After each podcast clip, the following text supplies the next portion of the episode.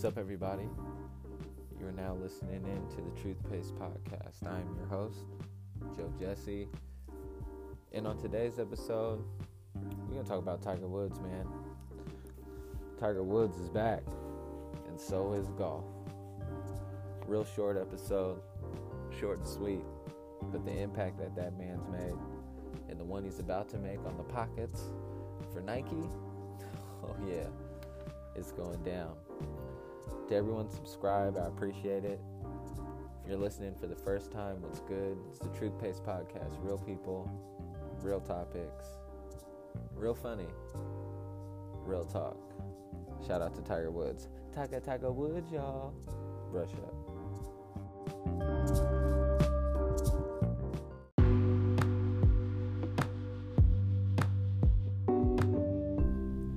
Ladies and gentlemen, it may be safe to say that Tiger Woods is officially back, and golf just got a whole lot better. Let's clap it up for Tiger. Way to go, sir. Winning the Tour Championship, first time since 2013, I believe it was. It's the last time that he won. And uh, first off, I'm not gonna, you know, try to blow smoke up your ass and try to convince you that I'm some like golf aficionado. That's not the case. I pick hit my this is this is my this is how connected I am to golf. So when I was 13 years old, I got my first set of clubs. I got them as a Christmas gift. Someone at my mom's job thought it'd be cool to get me into the sport.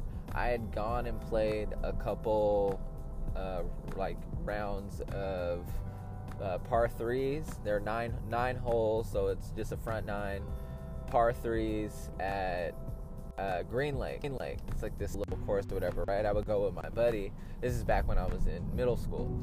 And so he thought it'd be cool for me to pick up the sport. So he had a bunch of clubs. He actually got the clubs altered to fit me so that, um, you know, he was a lot taller than I was when I was 13. So he got them to fit me. So from 13 to 14, I would occasionally go to the driving range, right? I never went and played a course at all.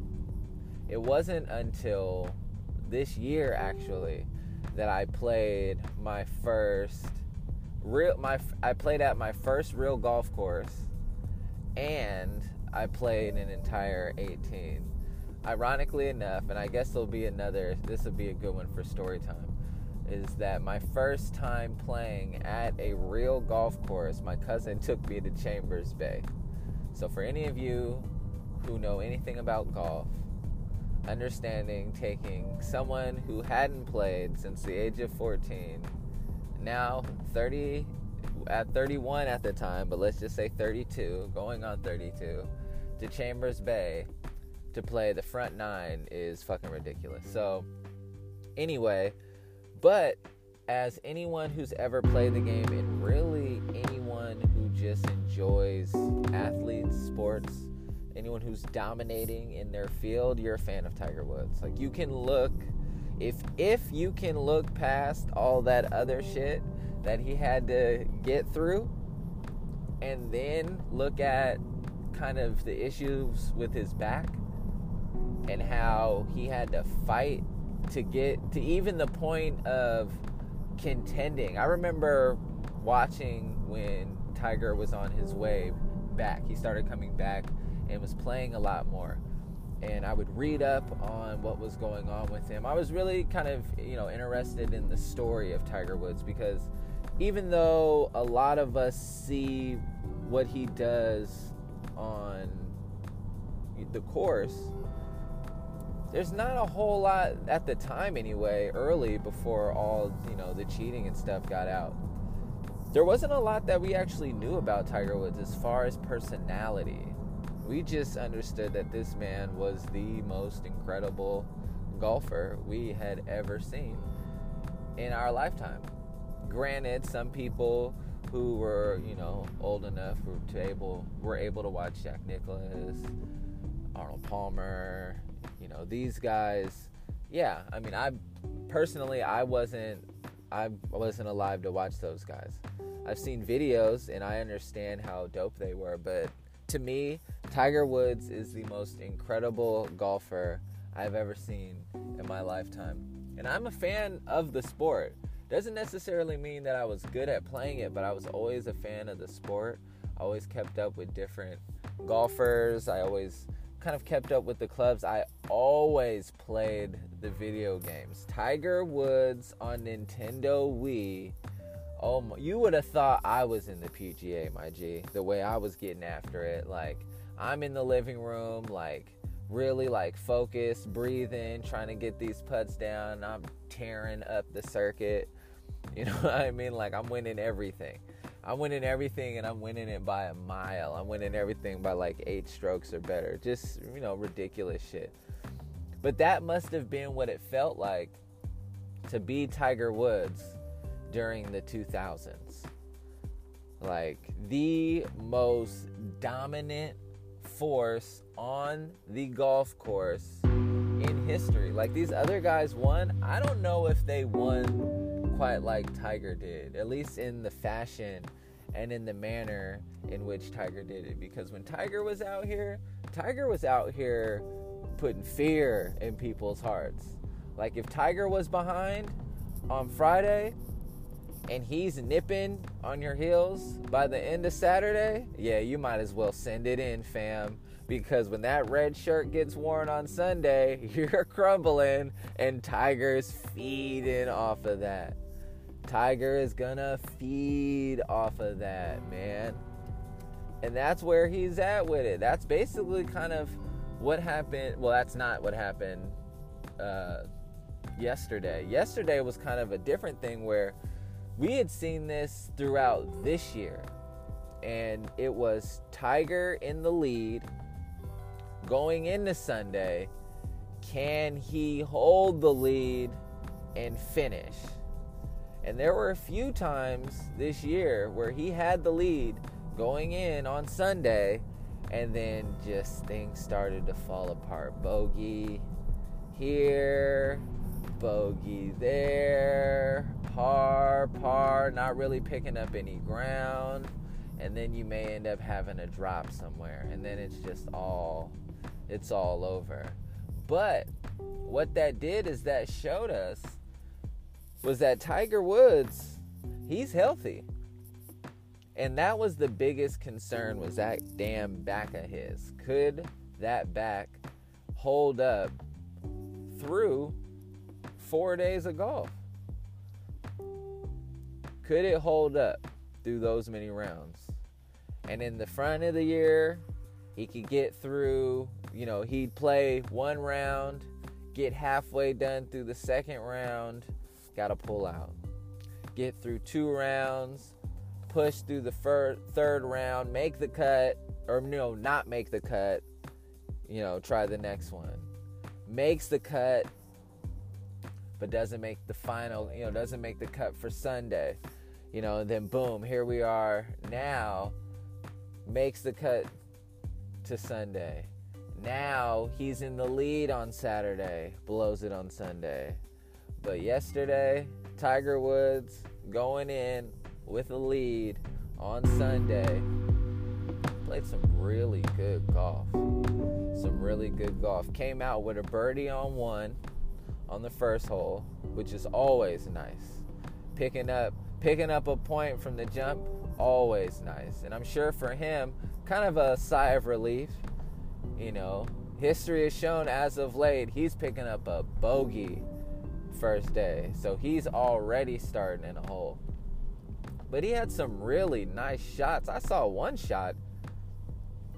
I've I've never this shit was incredible. So he's in the sand. I don't know what hole this is. He's in the sand and he's kind of propped up. He's got one one leg higher than the other. I believe it's the left leg's higher than the right leg and he's got a well at the time i didn't know what club he had right i'm assuming it's a sand wedge right what else would he use so he he gets there lines it up looks up looks down looks up at the hole looks back down Gets ready for it. Bow! Smacks that shit, right? All the way to the green. Not that close to the pin, but to be able to get to the green and have an opportunity to putt, to at least save par coming out of the sand when you're in the lead, great save. But what I didn't realize is that he hit that ball 140, I think it was like 149 yards with a sand wedge off balance. You know how hard that is? Most of you probably don't. That's really, really hard. A sand wedge is meant to prop a ball up and out from underneath the sand. You're supposed to dig underneath the ball and because of the angle it's going to prop up and get out of there but because of that angle it's supposed to go up higher than it is supposed to go far if that makes sense i don't even know if i said that correctly but it's in, the ball is in, more intended to go up than it is to go far i don't know how he managed to do both with it right like you have to be extremely powerful to be able to do something like that and the torque on your back to be able to pull off a shot like that, man, that's that right there let me know like okay, like that back is is pretty good at least today. I wonder how I wonder how brother's feeling today. You know what I mean? He might be a little stiff today, but at least yesterday, I mean, he looked good. You know, he parred the holes that he needed to par. Most of those threes, get up, get down, par, get out of there, right? Don't you're you're in the lead, so you're not having to put yourself in a position where man, I got to be a little aggressive and I got to attack this hole to try to pick up on the lead. You're really just trying to save yourself in that case. I'm just trying to get out of here when I get to these fours. Maybe I can take a shot. When I get to these par fives, I can definitely pick up one, you know, or at the very least, par and get out of there. That's the beauty. And I believe, I don't know I don't I don't remember how much of a lead he had going into Sunday, but I think it was like four or five maybe. It was or it could have been more, but it was significant enough to where Tiger had some breathing room to operate to where he didn't have to necessarily play feeling any kind of pressure. He just had to play smart and he had to remain consistent. And that's exactly what he did. He got it done, won the Tour Championship. He was playing with Rory all day, McIlroy. So that, you know, I'm sure Rory, Rory used to talk. I remember, if I'm not mistaken, there was a time Rory was talking, I don't want to say he was talking shit, but he was basically just like, yeah, like, you know, us young guys, like, we know who Tiger is, but like, when we were coming up, he wasn't out here. So it's like, I don't understand what the big deal is. Well, now you know. I bet you know now. When Tiger goes, now here's the thing and we're, and we can get away from the actual playing of golf for a moment. Let's talk about what this man means to the game of golf. So for anyone that was watching the FedEx Cup yesterday, if you watched it on Saturday, if you just watched it on just Saturday and Sunday, you were able to see, hopefully you were able to see the apparent difference between the crowd on Saturday and the crowd on Sunday. Not necessarily in the size, because even though that was noticeable, it was the energy, it was the noise, it was the excitement, the buzz. Tigers going in to Sunday with a lead. We all remember that feeling, that giddy feeling.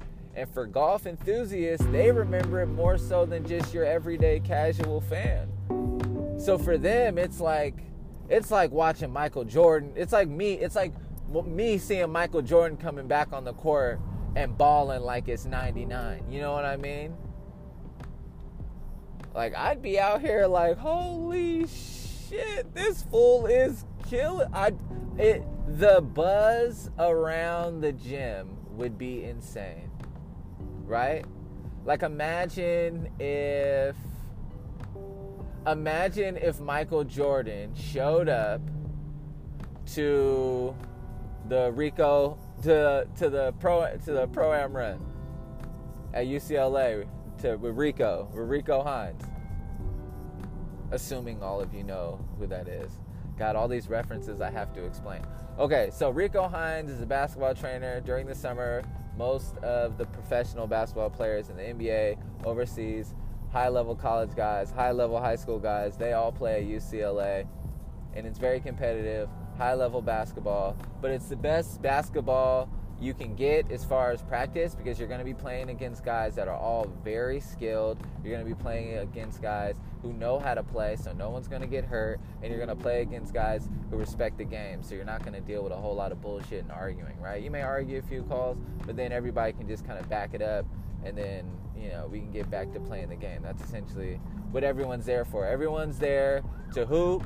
Everyone's there to get better. Everyone's there to, you know, just advance their careers with what it is that they're doing and it's basketball. So imagine if Michael Jordan out of nowhere just decided to show up next summer the buzz around that gym would be crazy. So then you find out he's coming back the next week. So the next week, you know, there's going to be a buzz around it.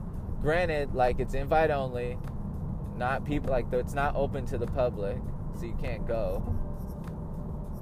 But I bet you more and more pros would show up and want to check out and see what's going on. I bet you that. Like that would be that in itself would be cool. So to see this happen for Tiger and to see what it did to the fans was wonderful to see.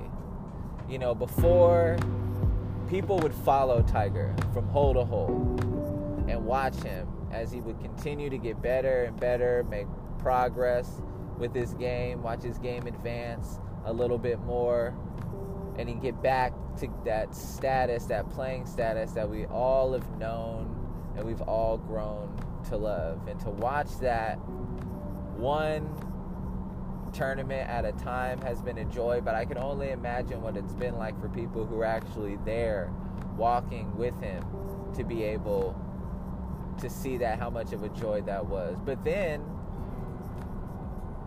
the the biggest difference and, and why he means so much to the game of golf is on Saturday people are gonna walk with Tiger from hole to hole and follow him, right? When people found out that he had the lead going into Sunday, people were gonna walk with him for sure, but it was gonna be a lot more people.